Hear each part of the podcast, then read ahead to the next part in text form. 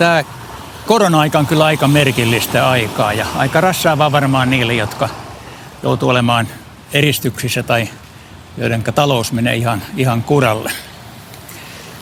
Ei tämä ole tietenkään ensimmäinen ihmiskunnan historiassa, jolloin tämmöisiä rankkoja kokemuksia on ollut, mutta kyllä tämä on yksi dramaattisimmista.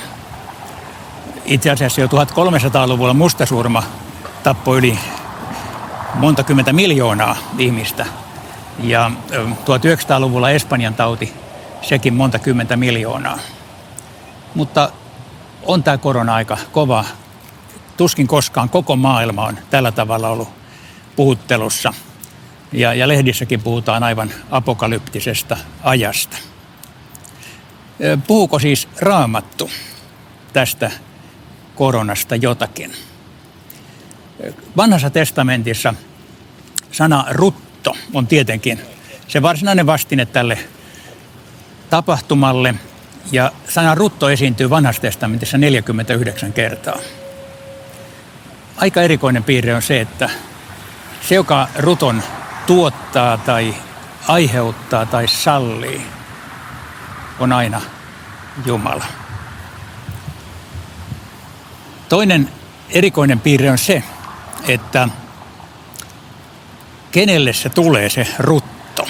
Vanhassa testamentissa lähes aina sen kohteena on Israel, siis Jumalan valittu kansa. Ja miksi?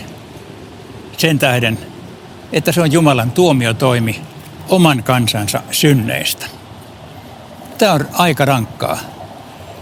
Siis Jumala itse aiheuttaa tällaisen raskaan kohtalon omillensa. Näin Raamattu sen kertoo. Mutta onko siis pandemia rangaistus ihmisten synneistä? Tässä on oltava tarkkana. Nimittäin se on kyllä Jumalan tuomiotoimi. Se on kyllä Jumalan muistutus ihmisille siitä, että pitäisi kääntyä hänen puoleensa ja tehdä parannus. Mutta vanhassa testamentissa on toinenkin näkökulma, ja se on se, että vanhurskas kärsii ja jumalaton menestyy. Eli asia menee täsmälleen päinvastoin. Ei aina suinkaan käy niin, että äh, jumalaton saisi jonkun rangaistuksen. Itse asiassa usein ei käy. Ja hurskaan kärsimyksistä kaikkein kovin esimerkkihän on Jobin kirja.